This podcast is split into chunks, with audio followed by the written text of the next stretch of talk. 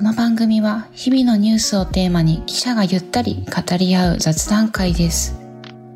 夜にグラスを傾けながら、朝のストレッチをしながら、あるいは溜まった家事を片付けながら、あなたの日常の BGM 代わりに使っていただけると嬉しいです。それではお聞きください。前回の続きからお送りします。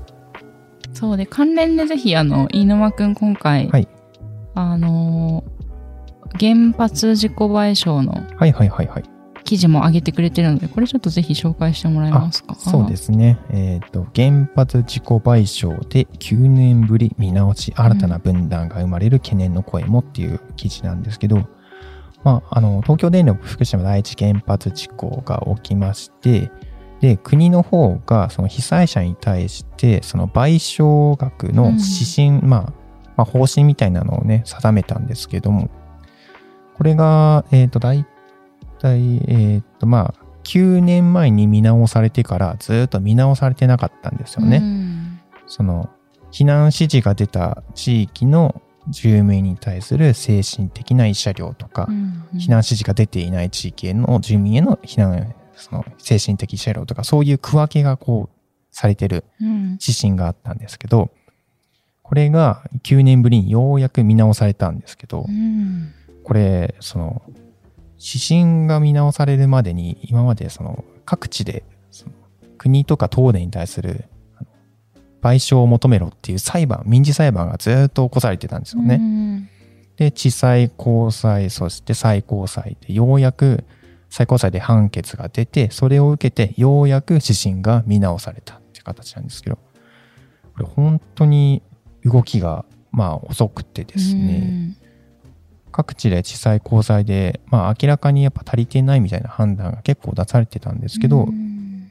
けどその指針を作る、えーと国の原子力損害賠償紛争審査会っていうのがあるんですけど、うん。ここはいや、まだ見直す時期ではないっていう風な感じで、かたくなに断ってたんですよ。うんで、この指針があると何がいいのかっていうと、そういう裁判なんかで争わなくても、被災者の人が賠償をより簡単に得られるっていう風なので、結構大事な指針なんですよね。なるほどね。それはとてもね、負担減というかね、ね今のうん被災者の人たちは、生活も大変なのにさらに裁判しないと保証されないっていうことなんだもんね。そねその負担が減らせるならもっと早く出せなかったのかしらって今話聞いてたら思ったな。そうなんですよね。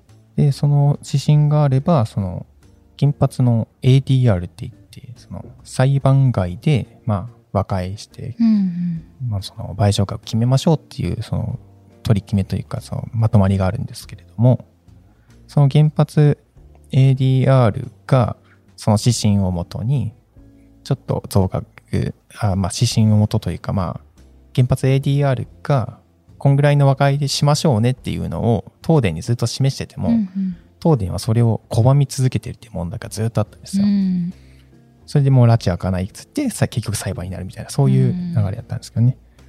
で、まあ、原発 ADR も国の機関なのに、結局機能不全に陥っていて、うんで膠着状態だったみたいな感じの問題がずっとあったんですうよね。んで、僕はこの福島に勤めていた時に、この原発 ADR というか、まあ、その賠償とか裁判の問題結構取材をしていて、うん。で、やっぱり住民の方も話聞いていると、やっぱ区域によって全然賠償額が異なったりとかして、うん。不平不満とか溜まっていたりとかしたりとか、あと、やっぱ東電の方の対応がやっぱりもうずっとこう、いや、払いません、払いませんみたいな感じうんで取り合わないような姿勢をずっと続けてたんですよね。こういう風な姿勢をずっと見ながらも、やっぱり国のその指針っていうのは動かなかったから、うん。ちょっとなーって思ってたんですけどね。うん。まあ一方でやっぱり国の方も、東電の方も、その賠償額をどこかで、どこかの住民でちょっと増額してしまうと、他のところにも上げないと公平性が保たれないみたいな、うん。いうふうなそういう発想もあるので、なかなか踏み切れないっていうふうな問題もあるので、やっぱ東電さんとか国の方からすると、やっぱなかなか増額っていうのはちょっとうん。っていう風な感じにもなるんですけど、でもやっぱり被災の被災人たちはそれだけ精神的にやっぱ辛い思いしてるので、で、それを今のところね、慰めるというか、あの、償うのは、まあ、まあ、お金でね表現されるのが法律の世界ですから、うん。うん、という風な感じですかね。区域によるその賠償の差でなんか聞いてた声で、どういう例えば悔しさみたいなことを取材では聞いてたりしたの？あーあとそうですね。例えば、なんか、我々は、いや、ほんと結構な差額が出るんですよ。今ちょっとパッと出てこないんですけど、同じように避難もして、で、家も除染もして、で、うん裏山でも、その、山菜とか取れなくなったりしたのに、いや、これだけしかないのかっていう風な虚しさ。うん。我々被災者は見られてないのかみたいな。そういうふうな声はやっぱり聞きましたうね、ん。うん。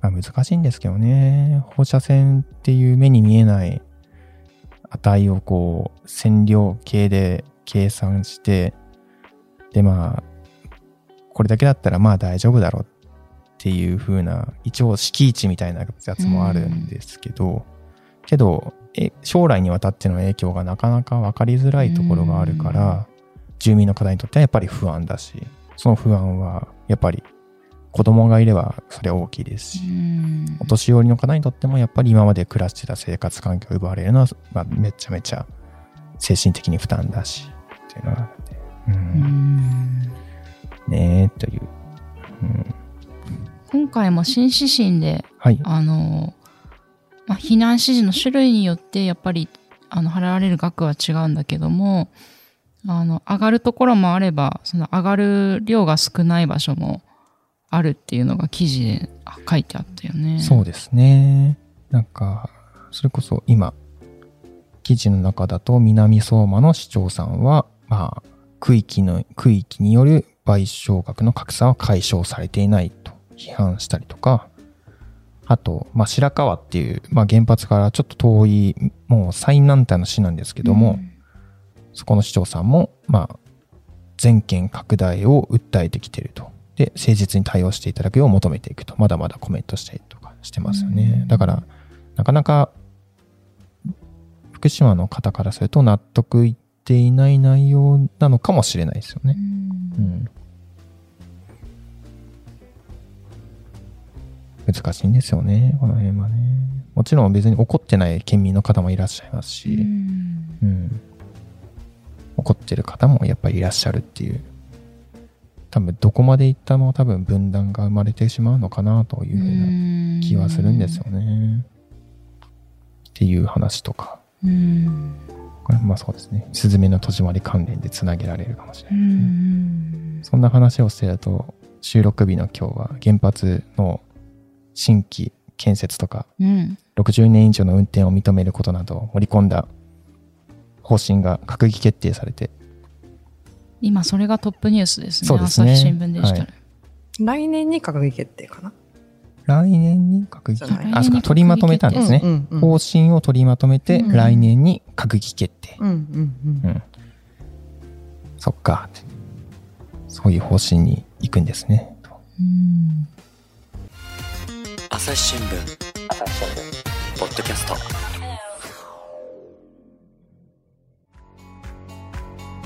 私は朝日新聞歩きき。人工音声が伝える速報ニュースのポッドキャストです。通勤中でもお料理中でも運動中でも趣味の作業中でも何かしながら最新のニュースをフォローできます。あなたの知りたいニュースどこででも。朝日新聞歩ききたった数分で今日のニュースをまとめ聞き。うん。あでも「すずめの戸締まり」見てもちょっと自分自身に反省として思ったけど原発事故起こった当初はやっぱりすごい危機感もあったしあーなんかこのままで生きていきいってはいけないというかなんか社会の仕組みを変えないといけないなっていう気持ちがすごくあったんだけどなんかやっぱり風化というか自分の中でも時間が経ってうーんちょっと距離ができちゃってるなっていうのも反省として思いながら、スズメは見てたな確かうに。ん。同じくですね。そうだよね。そうですね。赴任された当初、それこそ先輩に言われたのは、うん。やっぱ今、廃炉作業、あの、事故が起こった原発をこう、片付ける作業をずっと続けてるんですけど、それが40年以上かかると言われてるんですけど、その作業を見続けられるのはお前たちだからなって、うん若い世代だからなっていうふうなことは言われましたけど、うん。確かにね、難しい。いや、技術技術的にやっぱ理解できないことの方がやっぱりどうしてもね、多いので、うん把握しきれないから忘れてしまうところはやっぱりありますよねうん。自分でも。うん。そうなんです。廃炉作廃炉作業今やってるんで、うん。福島に勤務してると、ほぼ毎日東電の広報の人が上がってきて、うん。今日の廃炉作業がこういうことしましたって報告をしていくんですよ。はいで、そこでちょっとトラブルがあったりとか、進展があったりすれば、記事出していくっていうう、んそういうことな感じでやってるんですよね。今わからないですけど、それ、やっぱり、そ福島総局には、その科学系の強い記者の方が一人や二人いらっしゃってう、ん。で、その人が、やっぱりそう、ウォッチしてるんですよねう。ん。うん。3月に向けて、ちょっと考える機会にしていただければうんと思いました。そうだね。はい。じゃあ次の記事いきますか。ははいい。。次が、次も犬間くんが挙げてくれたあれ。ものでいいいいかあ、ないいですよ。はい。何でしたっけ？えーお子供と大人主語を入れ替えると、はいはいはい。園児虐待防ぐための学びっていうインタビューですね。そうですね。このインタビューがなされたきっかけは、静岡県裾野市っていうものかな、これ。うんの認可保育園に通う子供への暴行容疑で保育士3人が逮捕された事う件んだったんですね。まあ、それを受けて、じゃあそれどうやって防止すればいいのかっていうのを、えっ、と、この方は子育て政策の提言を続けるあの市民の団体の代表の天野、これは何て読むんだろうな。タエさんかなタイさんかな。はい。タイさんのインタビューですよね。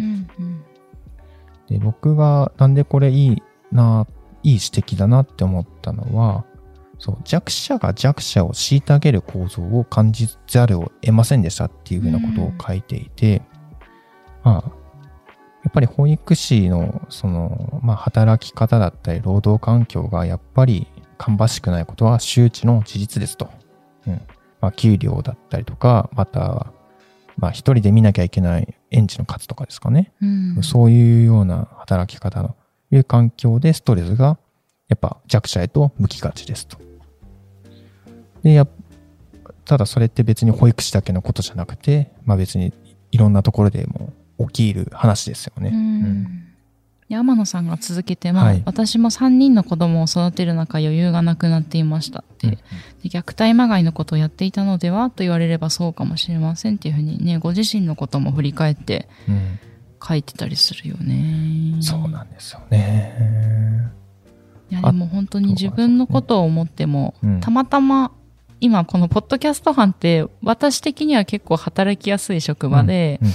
あのー長時間労働っていうのもないし、うんなんか、ストレスめちゃくちゃかけられる圧をかけてくる、あの、こっていうこともないし、うん、たまたまそういう環境にいるから自分も多分朗らかに慣れてると思うんですけど、ねえ、なかなか忙しかったり余裕がなくなっちゃうと、ね、人間らしくなくなっていくなっていうのはちょっと反省として確かに。思い、思うな自分もって。うん木田さんが殺伐としていた時期もあったんですね。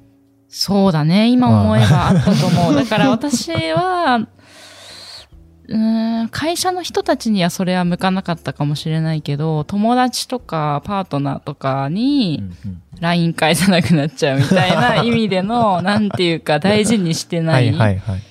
人っていうのが会社外にできちゃってたんだなと今振り返ればすごい思うんだよね。まあね、心の余裕がなくなるとそうなりますよね。そうそう。望月さんから見て、木田さん荒れてた時期あったのあれ出た。反抗期みた。そうだね。1年目はなんかね、アップアップだったなとてうも。事件事故、警察やってた時期ですよね。そうだね、はいかある？自分がすごいストレス感じちゃうっていうか、キーってなること。キーってあんまならなそうな二人ではあるけどね。うーんうーん。そうだね。怒ったり最近してる？した方がいいみたいな。怒ることってあでもなんか別、何かで聞いたのかな。うん怒るのって疲れるじゃん。ああ。だからもう怒らない。怒らないっていうか、うん、あ、いやまあ結局自分が悪かったんだよなって収めるようにしちゃうかな、割と。あ他者に何かを求めると自分が疲れるから、うん。もう自分にっていうふうに最近もうここ数年そうなっちゃったな。そうななっちゃっちゃそれでなっちゃったっていうか。矛先が自分でなんか辛いよね。うんでも、わあの、割と割と切り替え早い派なんで、うん。まあそうだったよな、じゃあ飲もうって感じで、こう、ないんか、そうそう、割と、そうそうそう、そういうタイプだから、他者に何かを、他者に対して怒ったのってもうないかな、全然。然昔はあったのかもしれない。あったと思う、全然。うんイライラしたりとか？うんそうそうそうそう。でも結局はそれって自分の実力不足だなって思うことが多かったから、結果的にね。なんかできた人ですね。ええ そんなことないけど。いや、なんか他者のせいにすると疲れるんだよね。私はそっちの方が疲れるの。うにん。かなんかあいつのせいでって思うと、思ってる自分も嫌だし、はい。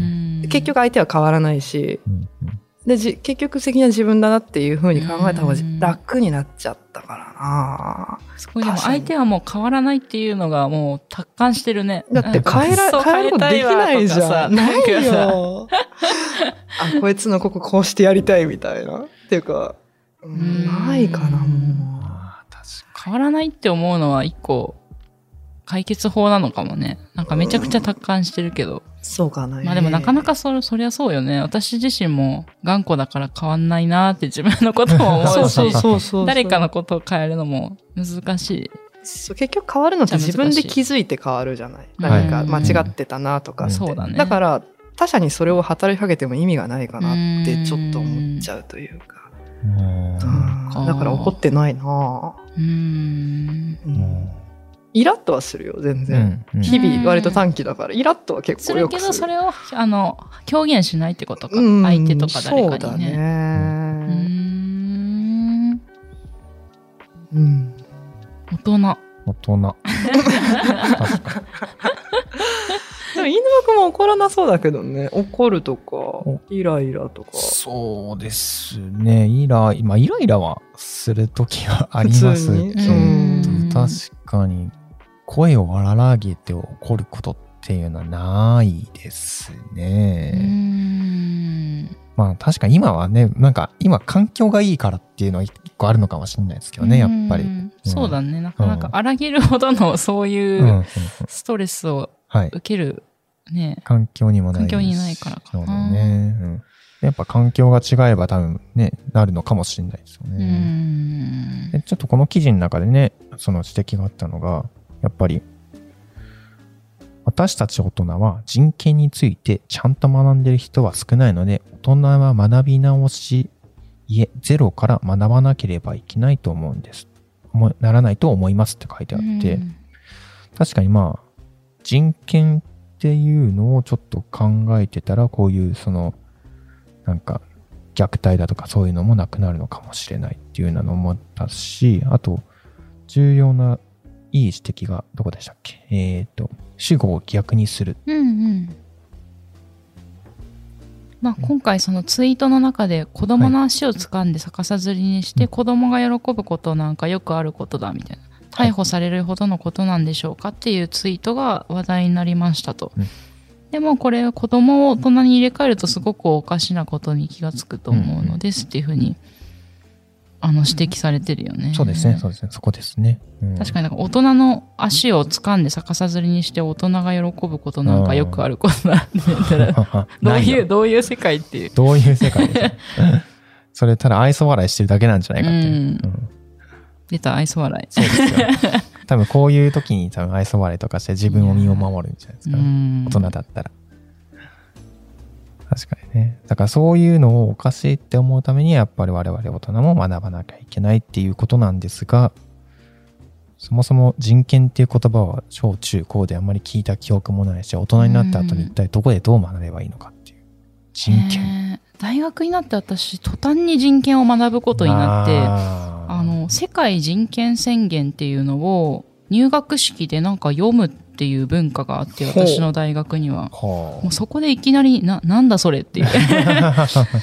でもそこでなんか人権っていうのが大事なんですよ。この大学ではっていうのをめちゃくちゃ叩き込まれて。えー、そうなんですか。うん僕はね、やっぱ法学部なんで、うんあの、憲法の中での三大原則の一つで、やっぱ基本的人権尊重ってあるじゃないですか。うんやっぱそこで学びますし、うん憲法の各条項の中で、やっぱ人権って出てくるので、そこで学びましたけど、うん。確かに。ね。高校とか小中高でやったかな。うん。記憶がないですよね。まあ、その言葉を使わなくても、うんうん。あのすべての人を差別したりいじめちゃいけませんよとか、なんか柔らかい言葉では人権的なことって習ってきたとは思うんだけど、そうですね。うーん、なかなか自分の身の回りをそれで見直すっていうきっかけは私は大学になってからだったなああ、自分の周りをそれで見直すか。うーん。あ、だから大学に入って一番最初衝撃だったのは、まあ、やっぱ私ジェンダーの勉強してたので、学校ではなんかそんなに不平等って感じる機会がなかった気がするんだけど、言われてみたら生徒会の会長とか男性多かったなとか、そういうリーダーの、あのー会社とかでも、リーダーに女性がどれだけの割合になってるでしょうみたいなデータを見たときに、あ、そういえば学校も実はどうだったんだろうみたいな、なんか振り返って思ったり、うーん、そうね。賃金の格差も女性と男性で、うん未だ日本であるなとか、そういうデータを知るにつけ、なるほど、もしかして人権守られてないとこあるのかしらっていう、うん。思ったりしたな。確かこれが配信される頃にはもう配信されていると思うんですけど、そのカタールに行った江戸川夏樹記者が、向こうでその人え人権のね、取材というか、街行く人に、そのカタールのドーハのスタジアムを作られるときに、まあ人権無侵害とかあったんですとか、うんなんかいろいろ問題があって、それどう思うんですか？みたいなことを聞いたときに、いや、日本は言うけど、言うほど守られてるんですかっていうね、逆質問されて、言葉に詰まったとか言って。確かに。と思ったのを今ちょっと思い出しましたけうど、ん。うん守られてるかって言われると確かにハテナがつくとこってやっぱいっぱいありますよね。うそういうのをなんかなかなか、やっぱそれこそやっぱり心の余裕がないと無理なのかあ、人権について考えるっていうこと。な。はい。イライラしてたら、いや、お前なんて知らねえよ、俺の時間の方そうだが大事だって ね。自分が一番辛いわ、みたいな思っ。ちゃうような。思うよね。うんで、この人はうんどんな対策を打てばいいのでしょうかっていうところで、うんそこ知りたいわ。うんちょっと、うーんってなっちゃうもん。そうでね 二人で喋っていたら。まあ、一つは、周囲が放置している状況を作り出さないこと。うん第三者の介入が非常に重要だと。うん。だからハラスメントが周囲を、ハラスメントも周囲が許容するとエスカレートすると。第三者が介入する方法を研修するんですと。うん。うん、ですって。確かに周りが許してると、どんどんエスカレートしてるそうだ感じですかね。今回もやっぱね、3人が暴行容疑だっていうことで、誰も止めることができなかったのかな？うん。確かに声かけのあのこういうのどうでしょうっていうので書いてるのは、はい。まあ多分そのイライラしてる人に対して疲れてきてるって言ったり、うん休憩しようかって言ったり、はあはあ。なんとか先生今のは私も怖いよっていう具体的にはそういう言葉を言ってハッとさせるっていうのがまず大事ですよねっておっしゃっている。なるほど。疲れてきてるっていいかもね。なんか、うん。あなたその、あなた悪いですね。そんなことしてはい。ダメじゃないですかって責めるんじゃなくて、疲れてるって言われたら。ちょっとこう、言葉を聞き入れようっていう気持ちになるかもしれない。誰かにそれ言われて、あ、そうなんです。疲れてるからごめんなさいね。こういうふうにストレス、確かに。イライラしちゃったんですってうん言いやすいかもしれないね。じゃあ今日ちょっと早く上がっていいよとかわかんないけど、うんなんかそういう何かしらの次のアクションにつながるかもしれないねうん。それちょっとおかしいよって拒絶の言葉をかけられると、あって、むってなるかもしれない。なんかイライラしてんねとか言われるとめっちゃイライラする。そうはみたいな。火に油みたいな。確かに。そ れよりもうちょっと柔らかい言葉。でもやっぱこれを、下の、と年下から年上に対してはなかなか言えないかあー確かにね。疲れてます。ねはちょっとあれかもね。確かにね。確かに。遠回りになんかそおかしくなってますよって言ってるようなもんだもんね。ね疲れてきてる。下から上か、確かな、に、ねうんイライラしてる上司がいたら、そこから身を引くしかないかな。確かに自分もイライラしちゃうから、やっぱ視界から消えるぐらいは一番いいと思うけど。なるべく関わり、関わらないように逃げたりすることだな。確か介入していくっていうのは介入はちょっと難しいですよね。確かにどういうのがいいんだろうね。うーん。いや止めるのも同じ年ぐらいの、同じ立場ぐらいの人が止めるっていうのが一番いいのかもしれうない。ーん。確かに難しいね。うん。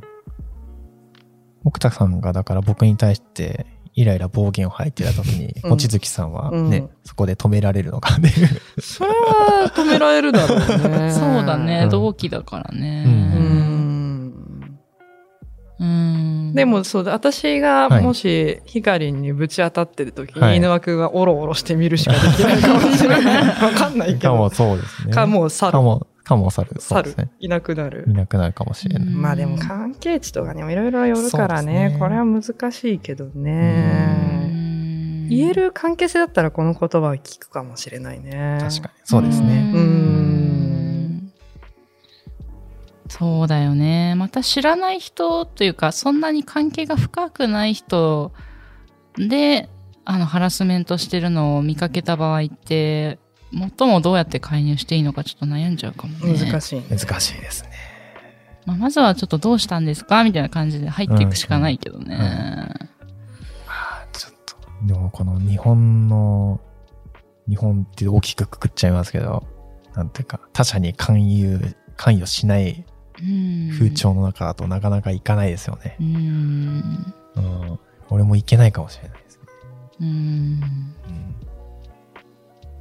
なあ、でも、行かないと痴いけない漢の時にそれをね、喋、っていて思ったけど、やっぱりなんか変な異変に気づいた時に誰か第三者が何か一声かけるっていうのうんが大事ではあるんだよね。そうですね。自分ができるかどうかはうんちょっと難しい面もあるなってちょっと今日喋って思っちゃったけど。いやうん。でもきっと多分自分がこういう状況だったら救われるんだろうなとは思う。してもらった場合、ね、嬉しいよね。うん確かに自分がする勇気はちょっとまだ、っていうかうん持たなきゃとは思うけど、やってもらったら、ありがたいなって思うよね。そうですねうん確かに助かったって思うと思うんだよね。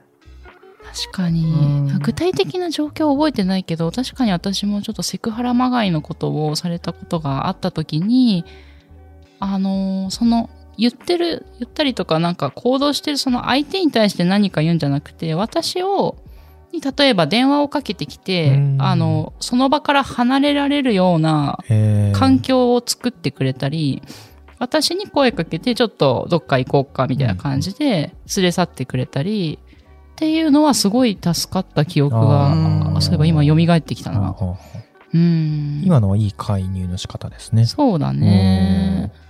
だから、うん、ハラスメントを受けてる人に声かけて大丈夫ですか、とか、ちょっと、まあ、それこそ休憩しましょうかじゃないないけど、ちょっと別の場所でうんうん喋ろっか？とか、ななんとかさん呼ばれてるよっていうとか、まあ嘘でもいいじゃん、そんな時って。はい。確かに。とにかくその場から離れさせるっていうのは、すごい助かった記憶があるなあぁうん確かに怒ってる人じゃなくて、そうですね。攻撃されてる人の方を助けるっていうのは確かに。のもあるかもね。そっちの方がハードルが低いのかもしれない。う。うんん。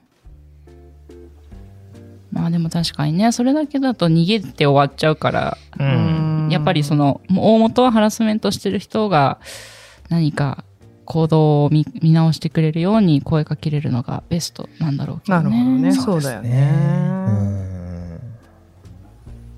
っていうのがちょっと考ええさせる記事だったので、ちょっと取り上げてみました。そうだね。でもすごいヒントになるな